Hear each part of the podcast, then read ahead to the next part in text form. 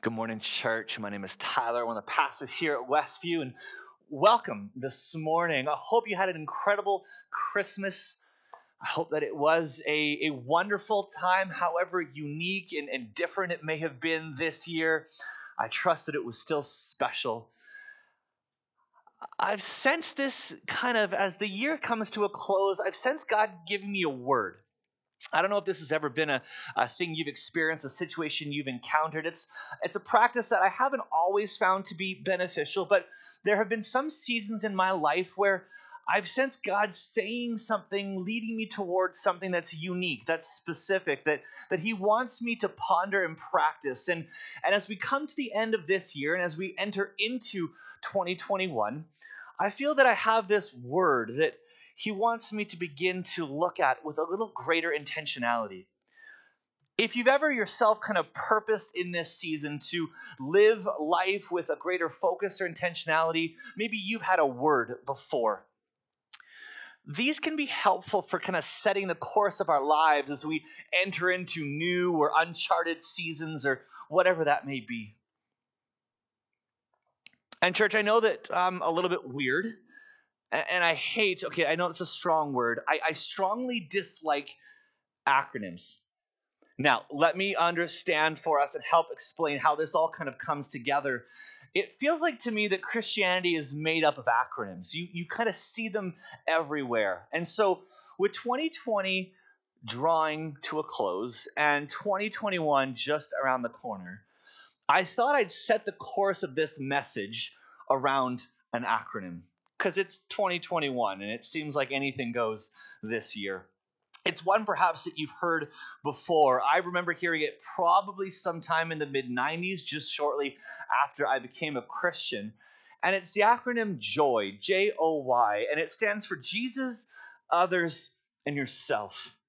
So I want to take a look at this acronym a little bit more today and, and have it help us bring closure to 2020 and help it prepare us to launch into 2021. Let's pray together. Jesus, I do thank you. I thank you for this last year. Lord, there have been a lot of things that we have learned and understood and, and recognized through this year. And I pray that as we stand on the edge of 2020, looking out towards this next year to come, that you would continue to speak to us, to lead us, to equip us to live lives with great joy. And I pray this in Jesus' name. Amen. So let me begin by reading a few verses from the book of First John. It begins in First John chapter 1 verses 1 to 4. The words will be on the screen. Follow along with me. That which was from the beginning, which we have heard, which we have seen with our eyes, which we have looked at and our hands have touched, this we proclaim concerning the word of life. The life appeared. We have seen it and testified to it. And we proclaim to you the eternal life, which was with the Father and has appeared to us. We proclaim to you what we have seen and heard, so that you also may have fellowship with us.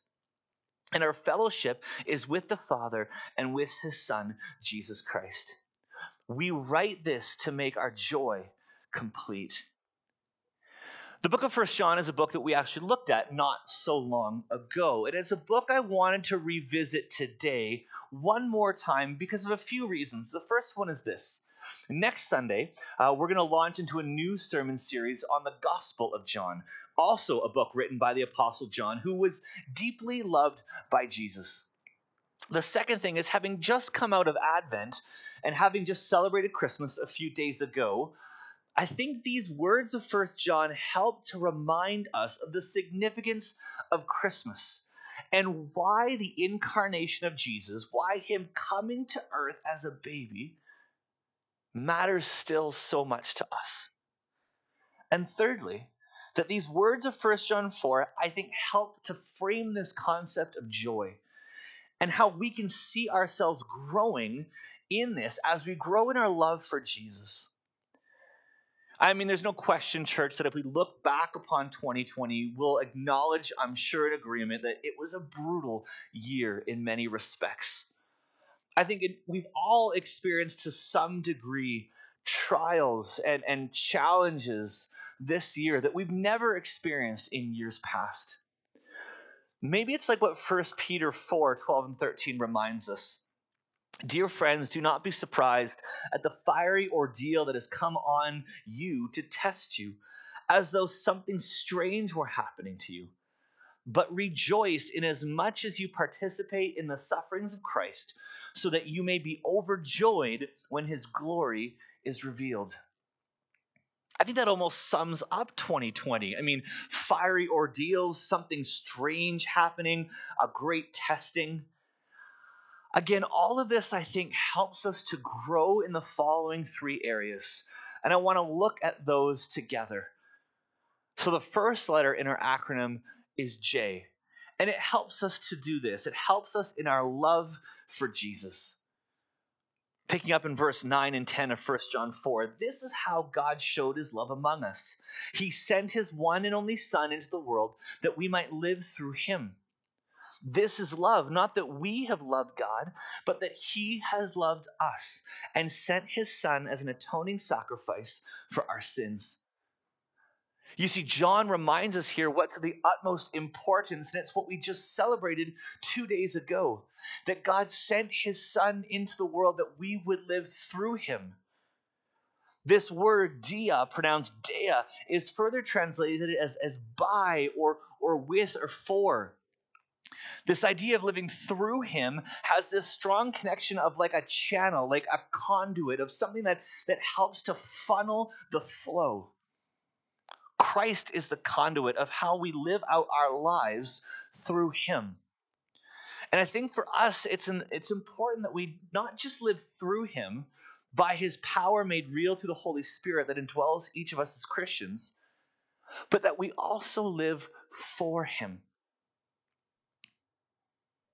And I think sometimes for you and I, maybe at least I feel this way, that that can feel a bit overwhelming. I don't know about you. It's three days until the end of the year. Have you perhaps begun to make resolutions? These things that we say we're going to begin January 1st, we commit to again maybe somewhere mid-February, and then we just kind of give up on, uh, you know, around Easter. I don't know about you, but but maybe this year you are making some resolutions. Maybe you're looking at 2021 and you're saying this year is going to look different. Maybe you're purposing with your life to read your Bible more. Maybe to be more kind, maybe to, to pray more or or to go to church more uh, when we can actually show up here to the building. Maybe it's to love others more or to give more. Whatever that looks like to you, I think we all often have these ideas of how we can live more for God. Well, John goes even so far as to tell us how to know if we're doing that, if we're living more for God. And so we pick up in verse 13. This is how we know that we live in Him and He in us. He has given us His Spirit, and we have seen and testified that the Father has sent His Son to be the Savior of the world. If anyone acknowledges that Jesus is the Son of God, God lives in them and they in God. And so we know and rely on the love God has for us. So, what does John say about how our lives should look like as we live for God? Well, I think it looks like three things that we find in our text. The first one is this is that we acknowledge that Jesus is the Son of God. That this means that we do more than just give lip service to Christmas carols. But that if we truly believe and that this reflects itself in our lives through everything that we do. That we acknowledge with our lips that Christ is the Son of God, the greatest gift that humanity has ever received, that God has given to us. That we remembered two days ago on Christmas, and that we don't forget as we head into the new year. The second thing this scripture reminds us is that we need to rely on the love God has for us. That this means that we don't live our lives simply by our own strength. And this means a radical reorientation of our lives so that we live with God at the center, but not our own self at the center. And the third thing this helps us to do is to remind us that we do all of this by the power of the Holy Spirit. that we stop trying to improve ourselves by our own strength. That this isn't about our best life now by our own doing, but this is about experiencing God at work through the power of the Holy Spirit, so that what is happening in and through us isn't about us, but it's about what God is doing, what He promised, promises to continue to do in and through us in the days and weeks and years to come.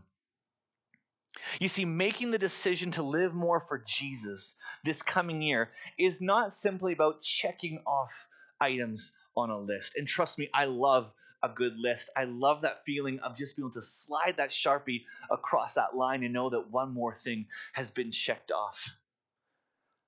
But rather, it's this. What I feel our text is calling us to do in order for us to grow in our love for Jesus is illustrated even more by our second point. And it's this it's how we respond to others. This O in our acronym of joy. We read in our verses 11 and 12 in our text Dear friends, since God so loved us, we also ought to love one another. No one has ever seen God, but if we love one another, God lives in us, and his love is made complete in us. I don't know about you, but it's been an interesting year to, to look out on culture and to see how culture has engaged with all that's been going on. There are days where we turn on our news and it just seems like our world is one giant dumpster fire. That humanity has just descended into chaos and there's very little that gives you and I hope. It's been an interesting year to be a bit of a cultural anthropologist this idea of the study of humanity, of its past and present societies. Because in as much as we see the news and we, we digest what we experience through social media, I honestly believe that there has been great things. Elements of, of hope, of, of goodness, of, of really what we see in the fruit of the Spirit. And it's been that rallying cry in our culture during these difficult times that we find ourselves in of these words, be kind. These words that come straight out of the fruit of the Spirit that God asks of us to make manifest in and through our lives daily. But how do we understand what kindness is if we if we don't have a reference point of what kindness actually looks like? Well, look at what Titus 3 3 to 5 says. At one time, we too were foolish, disobedient, deceived, and enslaved by all kinds of passions and pleasures. We lived in malice and envy, being hated and hating one another. But when the kindness and love of God, our Savior, appeared, He saved us. Not because of righteous things we had done, but because of His mercy while I feel like our culture has somewhat misused this word kind, I think what we're asking for is for each of us to be nice, to be nice to each other. And in so doing, as followers of Christ, we demonstrate what this really looks like towards our neighbors. But you see, kindness kindness was demonstrated for us by Christ on the cross. You see, what Jesus did was an entirely selfless expression of his grace and mercy and sacrifice. In his kindness, he laid down his life for you and for I. This great exchange of his life for ours on the cross. And as we look towards this great demonstration of kindness, of, of radical kindness, kindness towards others, I feel like to truly demonstrate the love of Jesus in this coming year, it will require us to do things so radical, so other towards others, that there is no cause of explanation other than it was because of the love of Jesus that we demonstrate kindness, mercy, grace, sacrifice towards others because that's what was demonstrated to us by Christ on the cross. So I wonder for you in 2021 if there's someone or a few individuals that God is, is tugging on your heart to love more fully, to love more sacrificially, to love more in the way that Christ loves you and I. Because as we see in verses 20 and 21, John doesn't hold back in his letter about the importance of this. We read, picking up in verse 20, whoever claims to love God, yet hates a brother or sister, is a liar. For whoever does not love their brother and sister whom they have seen cannot love God whom they have not seen. And he has given us this command anyone who loves God must also love their brother and sister. And so, here in our text, in this sermon this morning, this idea of loving others. Not always an easy concept to live out, especially this year where we see so many differing beliefs and ideologies and understandings, even how we approach COVID. And yet, what we're called to do is to love each other, to demonstrate kindness to one another the way that God has demonstrated it to us. And lastly, church, I want to ask you this question. A bit of a bold question, perhaps, and, and maybe a different one this morning. But the question is this Will you love yourself? Because the third point I want us to look at in this acronym JOY, we've looked at Jesus, we've looked at others. And so the question I asked this morning is looking at this idea of of how will we practice soul care for yourself. This why in our acronym. Let me pick it up in verse 18 of our text. It says this There is no fear in love, but perfect love drives out fear. Because fear has to do with punishment. The one who fears is not made perfect in love. Perhaps in recent years in the church, circle, you've heard this word, this term of soul care. It's not an old term, it's not necessarily a, a, new term, but it's perhaps a bit less familiar. But it's an increasingly necessary concept, I believe, that, that seeks to equip believers to, to live with this greater awareness of self in, in a holistic manner. It's this concept of, of enmeshing both intellectual and spiritual elements in our discipleship while not forsaking the emotional component. That perhaps for years the Christian church has sought to downplay. It's, it's sought to downplay our emotions and, and, and kind of push them to the curb as it pertains to our own journey of discipleship. But I think this important aspect of soul care really is something that we need to better understand. We need to better become aware of. And I think an important aspect of it is this is that it's not something done in isolation. I mean, how many of us in this year have felt the crippling effects of isolation? We've experienced lockdowns, closures, the inability to visit family the inability to be here in the building together.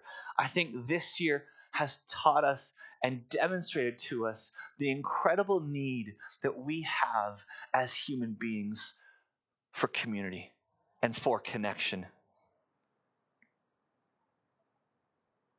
But I think for many of us, this idea of, of intentional community, of, of going deeper with others, is still something that can scare us because it's something that can begin to, to expose the skeletons in our closets, the baggage that we're likely still carrying around, the, the fear of being exposed, of, of being fully known. Except, what does our text say? That there's no fear in love. So, what is soul care? Well, I've heard it explained this way, and I've really appreciated this definition. Soul care is speaking the truth in love in your circle of influence.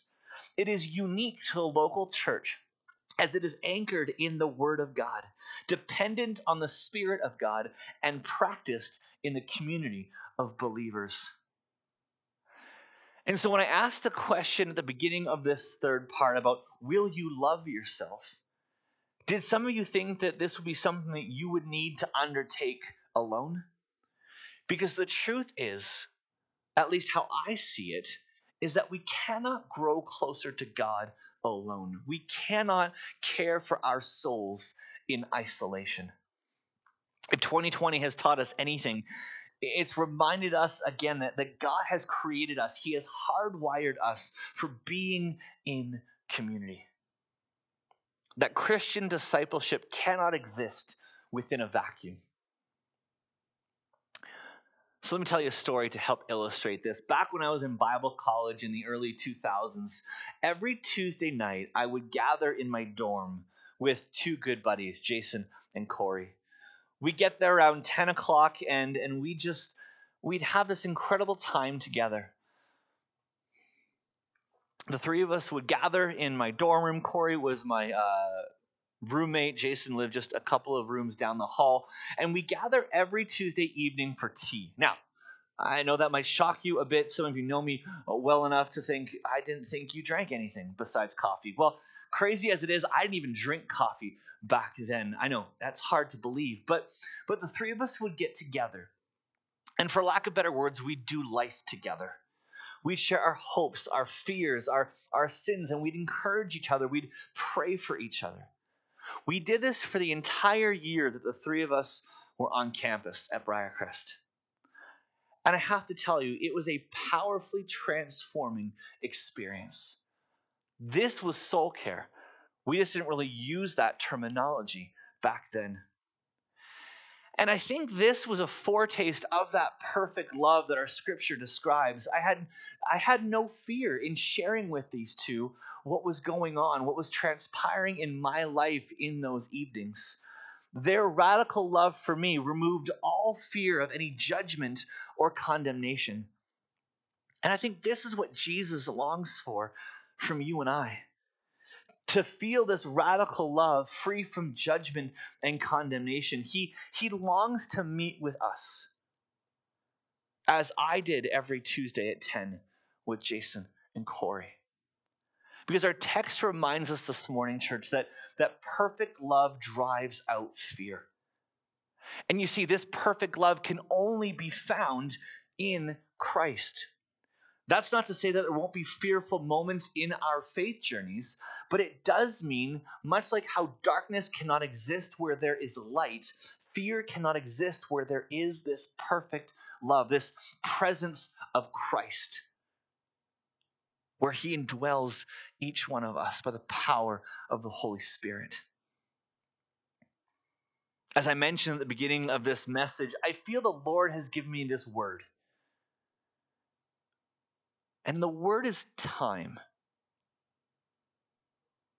And I'm trusting that this year, as we enter into 2021, that it's going to look different. And this time of the year and the time that the Lord gives me is going to be significant. While I know it might not look much different in these first few days to come, perhaps not even in these next few months, I truly feel that this year to come is a year filled with great promise. That light is going to pierce the darkness, that hope is on the horizon. That there will be a time when perhaps all of what has happened this year will perhaps begin to make a little bit more sense. Because I truly believe that there is purpose for everything. That God is working something incredible even out of all that we experienced this past year. And a thought to leave us with as we begin to wrap up this message, as we begin to wrap up this year, church. We each have a choice to choose joy.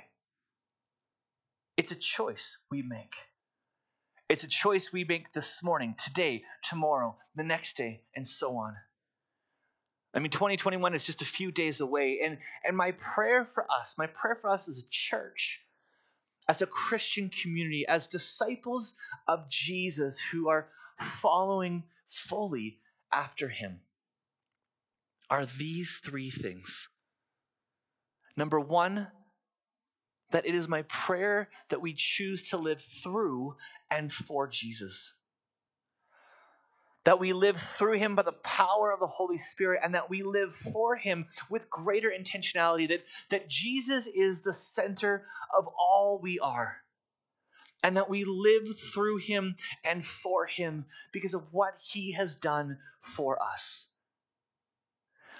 That which we celebrated only two short days ago, that God sent his Son into this world as the perfect gift as this baby boy who grew up to be who then we celebrate in a few months on Easter God's perfect sacrifice.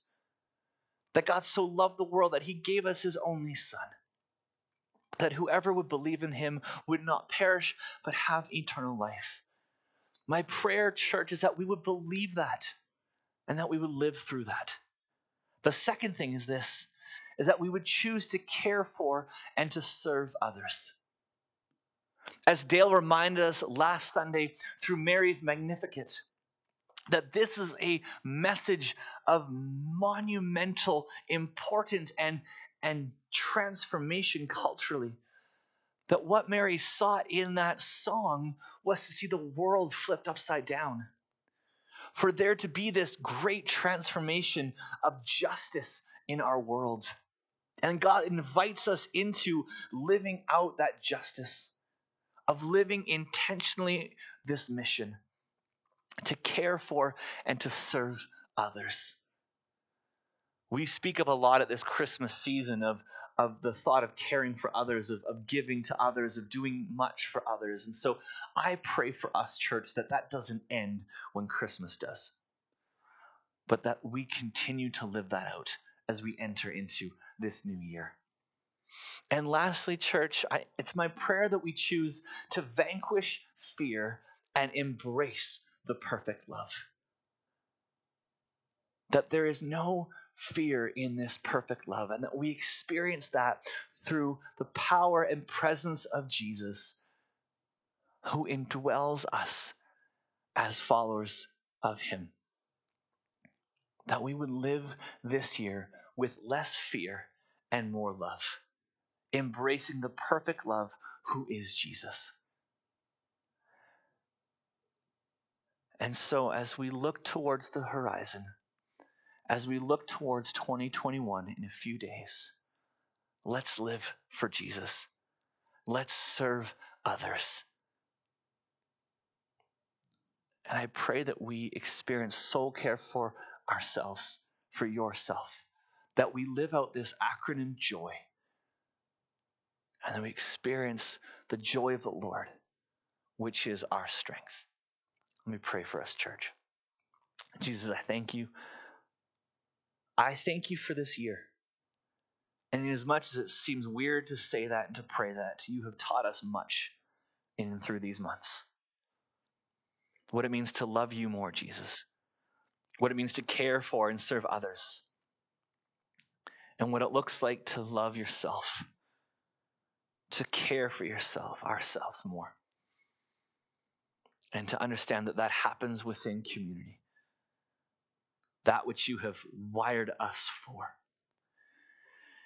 And so, in these few remaining days of 2020, I pray that we would look back and see you, and that we would set our eyes upon you as the horizon of 2021 begins that the joy of you, Lord, would be our strength.